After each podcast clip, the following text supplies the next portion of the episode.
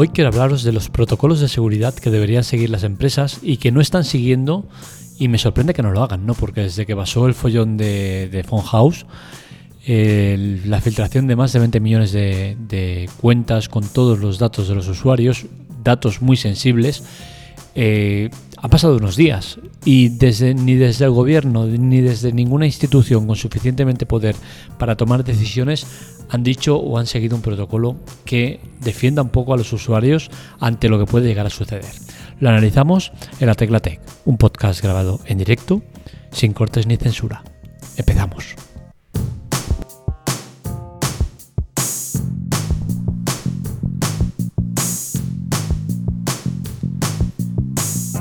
Me sorprende sobre todo que desde el propio sector tecnológico hay mucho desconocimiento sobre el problema que ha habido con, con House, ¿no? Y es que estamos hablando de más de 20 millones de, información de usuarios filtrada. Eh, prácticamente la mayoría de los que me estén escuchando va a estar afectado por este problema. Y es que, por unas cosas o por otra, eh, casi todo el mundo ha comprado alguna vez en The Phone House a lo largo de la historia, ¿no? Y sorprendentemente algunos que ni siquiera han comprado también están en, la lista de filtraciones de información, algo que habría que estudiar por qué motivo o cómo han conseguido esa información, ¿no? Seguramente porque has ido a consultar en algún momento algo en el phone house, has dado algún dato tuyo y ya se lo han guardado. Con la cual cosa estamos hablando de, una afectación masiva eh, de prácticamente todo el mundo que, que, que, escucha o que lee podcast, que mira webs o que tal, ¿no? Entonces es muy extraño que exista tanto desconocimiento entre propia gente del sector. Y me lo encontré yo, por ejemplo, el otro día, ¿no? que llamé a mi, a mi operadora, a Móvil, para ver qué eh, protocolo de seguridad estaban siguiendo o qué iban a hacer eh, respecto al problema que había surgido. ¿no? La cuestión es que Móvil tiene protocolo de seguridad en cuanto a que tú puedes poner una palabra clave y si haces cualquier tipo de gestión a través del teléfono, si tú no has dado esa palabra clave no vas a hacer, no vas a hacer absolutamente nada. Me sorprende que no lo ofrezcan directamente a todos los usuarios mediante, no hace falta ni que te llamen para hacerlo, ¿no? que te manden un mensaje de texto y que tú puedas luego llamar para activarlo. Creo que es un protocolo de seguridad más que suficiente para filtrar la mayoría de problemas que te puedan surgir en la parte telefónica. Por ejemplo, para que os hagáis una idea, imaginaros que yo eh, estoy suplantando mi identidad, que no soy yo realmente, cuando hice la llamada. Para acceder a, todo, sencillamente di mi nombre y DNI, datos que están en las filtraciones que, hay por Internet. Con la cual cosa, eh, ya con esos datos, nombre completo y DNI, ya accedes a, a, a Más Móvil. Pero es que ese acceso no os lo perdáis que directamente te da. Eh, yo hablé con bajas directamente porque mm, llamo y digo bajas directamente así me atiende una persona y no una máquina, ¿no? Pero bueno, entonces, yo desde bajas directamente dando mi nombre y número de teléfono. Me empezaron a hacer la retaída de todos los servicios que tenía con ellos. El número de teléfono tal, el número de teléfono cual, el número de teléfono tal, el número fijo tal, la dirección tal. O sea, me dieron todos los datos.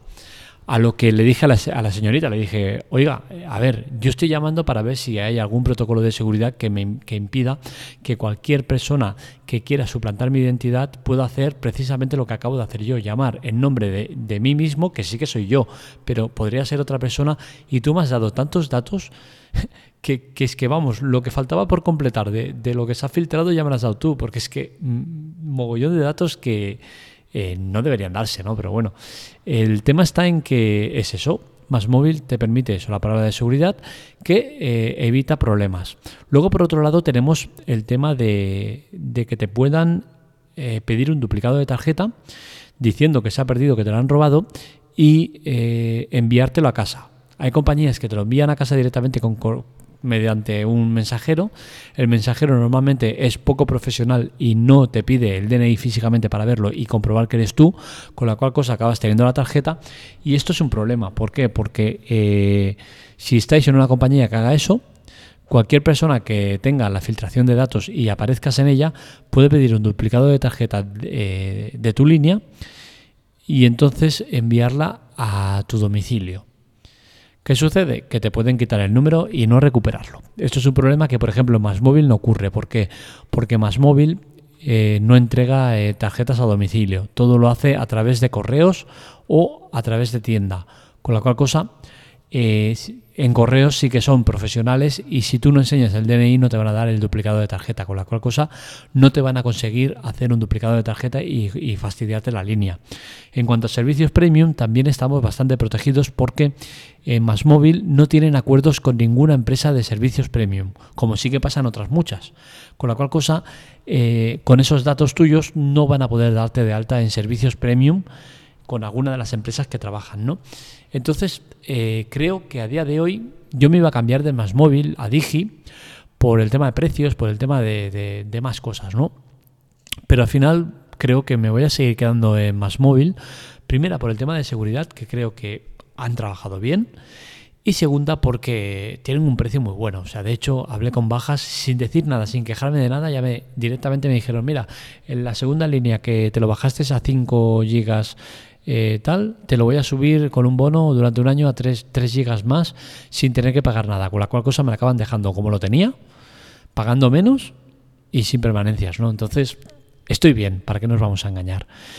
El tema está en que eh, las empresas en general no se están eh, dando cuenta del peligro que existe, ¿no? Creo que a nivel datos, tienen demasiados datos nuestros y acceder, cambiar contratos y hacer muchos movimientos es muy sencillo y eh, la solución es tan fácil como eso, poner una clave eh, de seguridad. En cualquier servicio que te, cualquier, eh, sea de esa, lo que sea, pones una clave de seguridad y te solucionan el 90% de los problemas. Otro tema es cómo se implementa el tema este de, de, los controles de seguridad y tal, ¿no? Porque, por ejemplo, yo en Más Móvil lo pude activar sin ningún problema y claro, esto me genera una duda. Eh, imaginaros que yo soy suplantador y, lo que hago es eso, poner una palabra clave y el que realmente es el titular de la línea luego llama y no puedo hacer ninguna gestión porque eh, no sabe la palabra clave. Esto obviamente es un problema que no debería eh, pasar de allá. Seguramente habrán sistemas para poder recuperar o dar veracidad de que tú eres el, el propietario mediante, no sé, ir a tienda o cualquier cosa, ¿no? Pero ya eh, el protocolo que se está siguiendo no es correcto, no es el correcto para eh, poner esa palabra de seguridad. Y el tema está en que me preocupa, me preocupa el, resto de empresas y todo lo que se puede llegar a hacer. Normalmente no hay que sembrar el pánico, ¿vale? Normalmente no pasarán de, ofrecerte servicios o intentar darte de alta en servicios premium o cosas así. Normalmente no pasa de allá, pero realmente lo que se puede llegar a hacer con la filtración de datos que ha habido es bastante grave, ¿no? Eh, otro tema que me preocupa es el por qué eh, una empresa es capaz de tener los datos de un usuario durante más de 10 años sin que haya actividad ninguna y que no borre los datos del servidor. Esto es una vergüenza que pase y creo que alguien debería pedirle responsabilidades a House por el problema. Otro tema, eh, las empresas, cómo protegerán el tema de la palabra clave, las que la pongan, ¿no? Si tú vas a tenerlo en el mismo fichero donde guardas los datos de los usuarios sin criptar y tal y cual, pues al final va a ser el mismo follón de siempre, ¿no?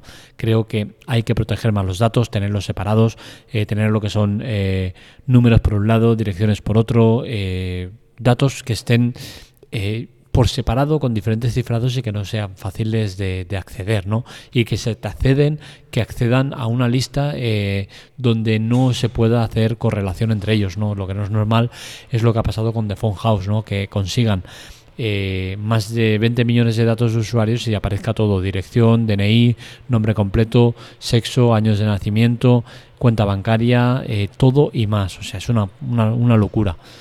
Eh, conozco a mucha gente que se está cambiando de número, no se fía.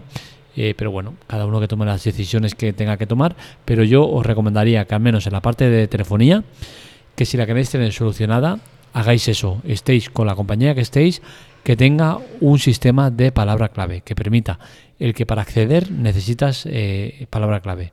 Sé que Vodafone lo tiene, eh, Movistar no sé si lo tiene, eh, Más Móvil lo tiene, varias lo tienen, con la cual cosa, si no en tu empresa no lo tiene, yo haría cambio simplemente por eso, porque le estás dando un plus de seguridad a tu cuenta que vale muy mucho la pena tal y como está el patio. Recordemos que muchos ministerios, empresas y demás están siendo hackeados y extrayendo información de todo tipo.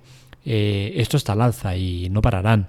Seguramente em, seguirán con empresas de telefonía eh, tipo Vodafone, más móvil, eh, Movistar y tal, ¿no? irán tirando de la manta, irán accediendo a todo lo que puedan y más, ¿no? Con la cual cosa creo que desde el gobierno, desde una institución con suficientemente poder, deberían empezar a, plantear un protocolo de seguridad que nos permita estar un poco más seguros.